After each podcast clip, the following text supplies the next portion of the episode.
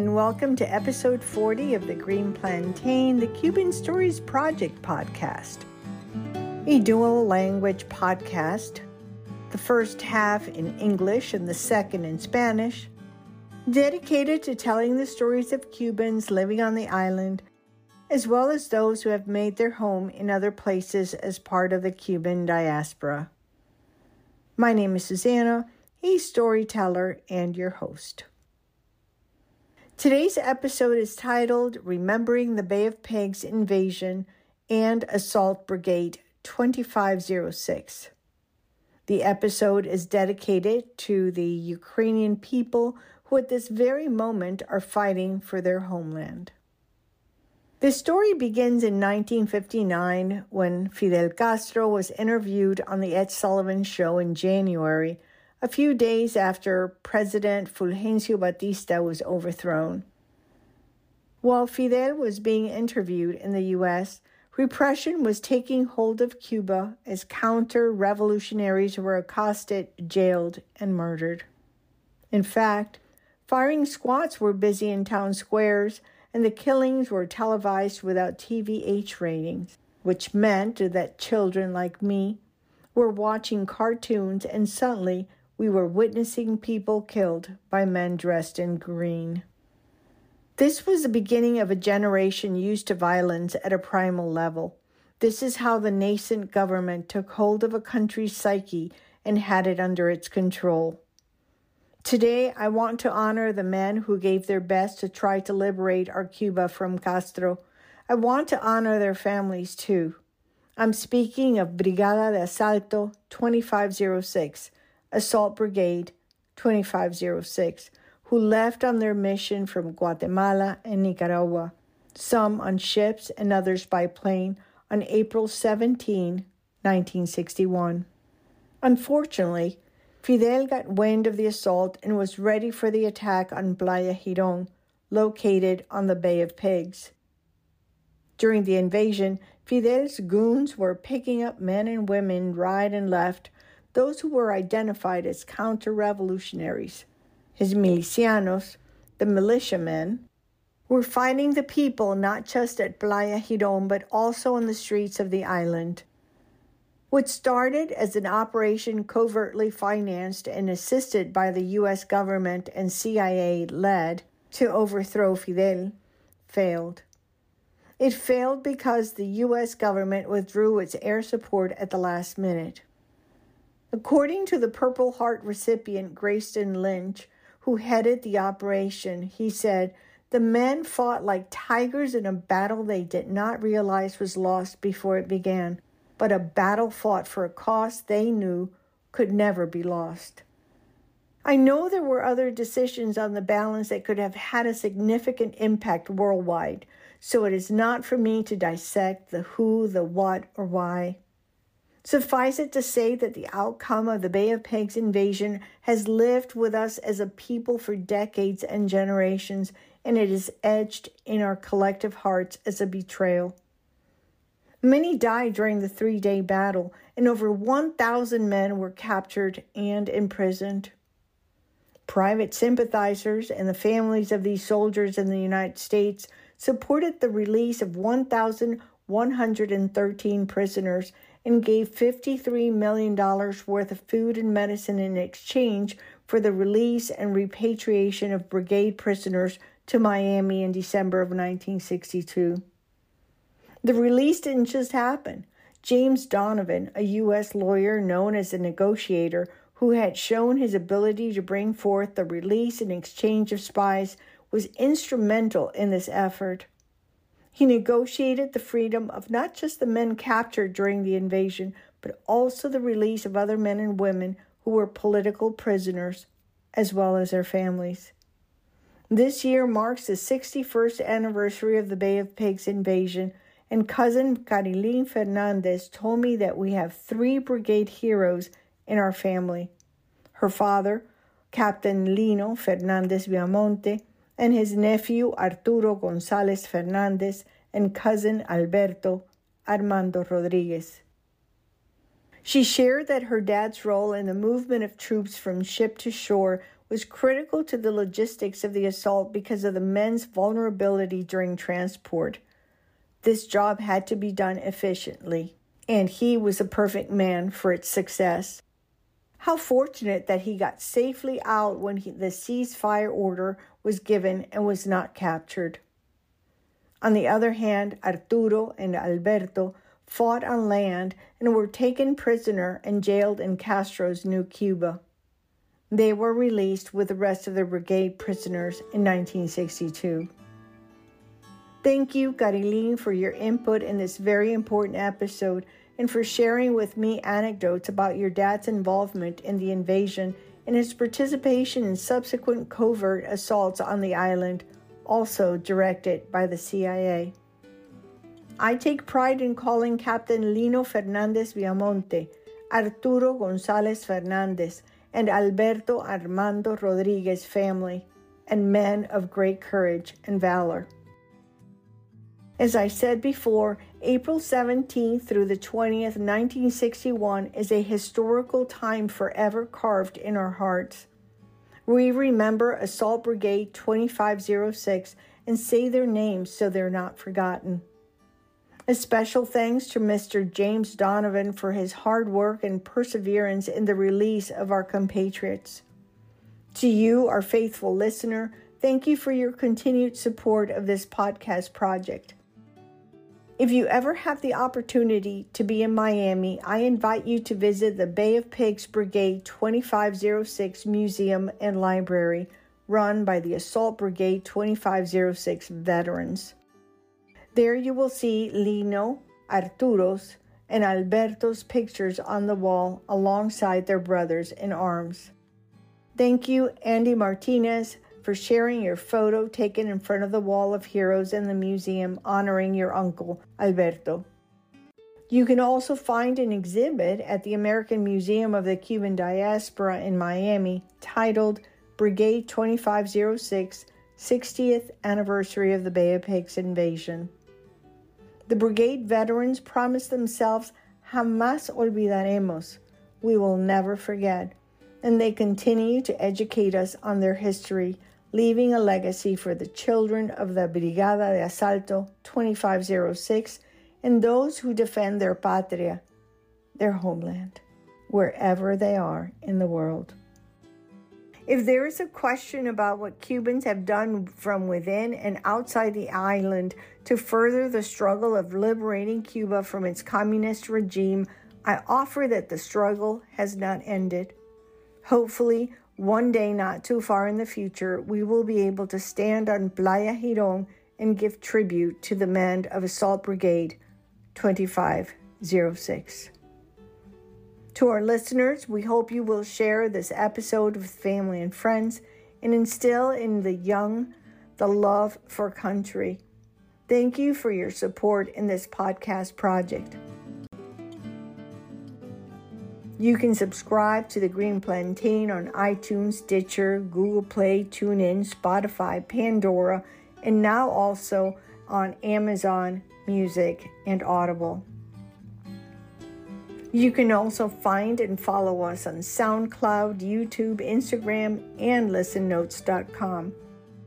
Or you can just say, Alexa, play the latest release of the Green Plantain podcast.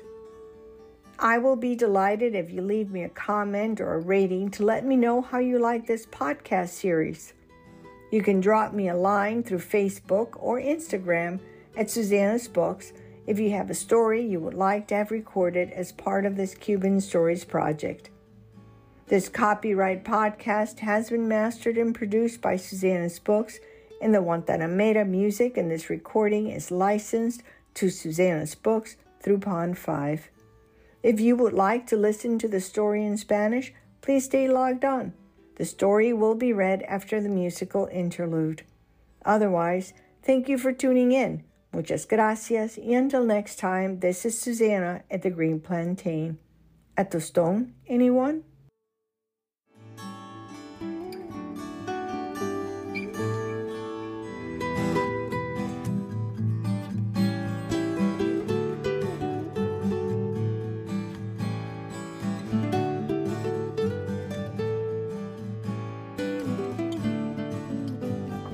Bienvenidos al episodio 40 del podcast The Green Plantain, The Cuban Stories Project, un podcast grabado en dos idiomas dedicado a contar las historias de los cubanos que viven en la isla y aquellos que han hecho su hogar en otros lugares como parte de la diáspora cubana. Mi nombre es Susana, una cuentista y su anfitriona. El episodio de hoy se titula Recordando la invasión de Bahía de Cochinos y la Brigada de Asalto 2506 y está dedicado al pueblo ucraniano, el cual está luchando por su patria en estos momentos. Este relato comienza en 1959 cuando Fidel Castro fue entrevistado en el Ed Sullivan Show en enero pocos días después de que el presidente Fulgencio Batista fuera derrocado. Mientras Fidel era entrevistado en los Estados Unidos, la represión se apoderaba de Cuba mientras los contrarrevolucionarios eran acosados, encarcelados y asesinados. De hecho, los pelotones de fusilamiento ocupaban las plazas de las ciudades y los asesinatos se televisaban sin clasificación de edad, lo que significaba que los niños como yo estábamos viendo comiquitas y de repente estábamos presenciando el asesinato de personas por hombres vestidos de verde. Este fue el comienzo de una generación acostumbrada a la violencia a un nivel selvático, Así fue como el gobierno naciente se apoderó de la psique de un país y lo tomó bajo su control. Hoy quiero honrar a los hombres que dieron lo mejor de sí mismos para tratar de liberar a nuestra Cuba. También quiero honrar a sus familias. Hablo de la Brigada de Asalto 2506, que partió en su misión desde Guatemala y Nicaragua algunos en barcos y otros en avión el 17 de abril de 1961. Desafortunadamente, Fidel se enteró del asalto y estaba listo para el ataque de Playa Girón, ubicada en la bahía de Cochinos. Durante la invasión, los matones de Fidel fueron recogiendo a hombres y mujeres a derecha e izquierda, aquellos que fueron identificados como contrarrevolucionarios. Sus milicianos luchaban contra la gente no solo en Playa Girón, sino también en las calles de la isla. Lo que comenzó como una operación encubiertamente financiada y asistida por el gobierno de los Estados Unidos y la CIA para derrocar a Fidel fracasó fracasó debido a que el gobierno de los Estados Unidos retiró su apoyo aéreo al último minuto. Según el receptor de corazón púrpura americano Grayston Lynch, quien encabezó la operación, dijo que los hombres lucharon como tigres en una batalla que no se dieron cuenta estaba perdida antes de que comenzara, pero una batalla librada por una causa que sabían que nunca podría perderse. Sé que hubo otras decisiones en la balanza que podrían haber tenido un impacto significativo en todo el mundo, por lo que no me corresponde a mí diseccionar el quién, el qué o el por qué. Basta decir que el resultado de la invasión de la Bahía de Cochinos ha vivido con nuestro pueblo durante décadas y generaciones, grabado en nuestros corazones colectivos como una traición. Muchos murieron durante la batalla de tres días y más de mil hombres fueron capturados y encarcelados. Simpatizantes privados y las familias de estos valientes en los Estados Unidos apoyaron la liberación de 1.113 prisioneros y dieron 53 millones de dólares en alimentos y medicinas a cambio de la liberación y repatriación de prisioneros a Miami en diciembre de 1962. La negociación no sucedió como magia. James Donovan, un abogado estadounidense conocido como el negociador, que había demostrado su capacidad para lograr la liberación y el intercambio de espías, fue fundamental en este esfuerzo. Él negoció la libertad no solo de los hombres capturados durante la invasión, sino también la liberación de otros hombres y mujeres que eran presos políticos a la par de sus familias. Este año marca el 61 aniversario de la invasión de Bahía de Cochinos y la prima Carilín Fernández me dijo que tenemos tres héroes de la brigada en nuestra familia. Su padre, el capitán Lino Fernández Viamonte, su sobrino Arturo González Fernández y Alberto Armando Rodríguez. Ella compartió que el papel de su padre en el movimiento de tropas del barco a la costa era crítico para la logística del asalto debido a la vulnerabilidad de los hombres durante el transporte. Este trabajo tenía que hacerse de manera eficiente y él era el hombre perfecto para su éxito. Qué afortunado fue que salió a salvo cuando se dio la orden de alto de fuego y no fue capturado. Por otro lado, Arturo y Alberto lucharon en tierra y fueron capturados y encarcelados en la nueva Cuba de Castro. Ellos fueron liberados con el resto de los prisioneros de la brigada en 1962. Gracias, Carilín, por tu aporte en este episodio tan importante y por compartir conmigo anécdotas sobre la participación de tu padre en la invasión y su participación en posteriores asaltos encubiertos a la isla también dirigidos por la CIA. Me enorgullezco de llamar al capitán Lino Fernández Viamonte y Arturo González Fernández y Alberto Armando Rodríguez mi familia y hombres de gran coraje y valor. Como dije antes, del 17 al 20 de abril de 1961 es un tiempo histórico tallado para siempre en nuestros corazones. Recordamos la Brigada de Asalto 2506 y decimos sus nombres para que no sean olvidados. Un agradecimiento especial al señor James Donovan por su trabajo y perseverancia en la liberación de nuestros compatriotas. A usted, nuestro fiel oyente, gracias por el continuo apoyo de este proyecto de podcast. Si alguna vez tienen la oportunidad de estar en Miami, les invito a visitar el Museo y Biblioteca de la Brigada 2506 de Bahía de Cochinos, dirigido por veteranos de la Brigada de Asalto 2506. Allí verán las fotos de Lino y Arturo, al igual que el de Alberto, junto a sus hermanos en armas. Gracias Andy Martínez por compartir tu foto tomada enfrente de la pared de héroes en el museo honrando a tu tío Alberto. También pueden encontrar una exposición en el Museo Americano de la Diáspora Cubana en Miami titulada Brigada 2506, 60 aniversario de la invasión de Bahía de Cochinos. Los veteranos de la brigada se prometieron a sí mismos jamás olvidaremos y nos siguen educando sobre su historia, dejando un legado para los niños de la Brigada de Asalto 2506 y para quienes defienden su patria doquiera que estén en el mundo. Si todavía hay una pregunta sobre qué han hecho los cubanos desde dentro y fuera de la isla para promover la lucha por liberar a Cuba de su régimen comunista, ofrezco que la lucha no ha terminado.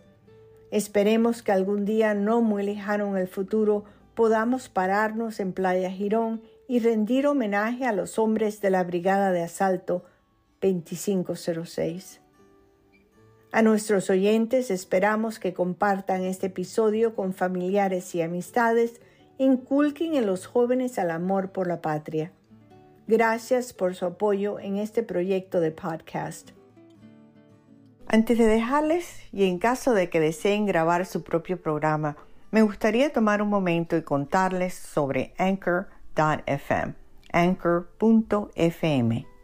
Anchor por Spotify es la forma más fácil de podcast y es gratis. Anchor tiene herramientas que nos permiten grabar y editar un podcast directamente desde un teléfono, tableta o computadora. Me encanta poder grabar, editar, lanzar un episodio y mantenerme conectada con ustedes todo desde mi iPad cuando estoy viajando. Usando Anchor pueden distribuir su podcast en varias plataformas como Spotify, Apple Podcasts, Stitcher y muchas otras. Descarguen la aplicación Anchor o vayan a anchor.fm, anchor.fm para comenzar. No olviden que se pueden suscribir a The Green Plantain en iTunes, Stitcher, Google Play, TuneIn, Spotify, Pandora y ahora también en Amazon Music y Audible. También nos pueden encontrar y seguirnos en SoundCloud, YouTube, Instagram y en listennotes.com. O simplemente pueden decir, Alexa, toca el último lanzamiento del podcast The Green Plantain. Yo estaría encantada si me dejaran un comentario o una calificación para hacerme saber cómo les gusta esta serie de podcast. Pueden dejarme una línea a través de Facebook en Susana's Books si tienen una historia que les gustaría ser grabada como parte de este proyecto de historias cubanas. Este podcast con derechos de autor ha sido masterizado y producido por Susana Spox y la música de la Guantanamera en esta grabación está licenciada a Susana Spox a través de Pond 5. Gracias por sintonizarnos y hasta la próxima. Esta es Susana at the Green Plantain. Un tostón. Anyone?